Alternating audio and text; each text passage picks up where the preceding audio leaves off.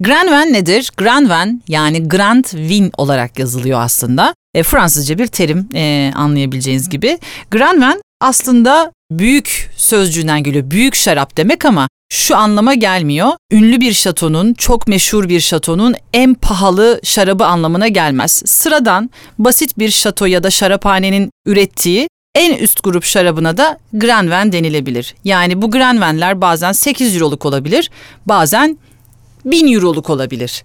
Şatonun büyüklüğünden ve e, ününden bağımsız olarak şato tarafından üretilen en önemli şaraba verilen isimdir Grand Vin. Çoğunlukla da Bordeaux'da e, kullanılan tabirdir.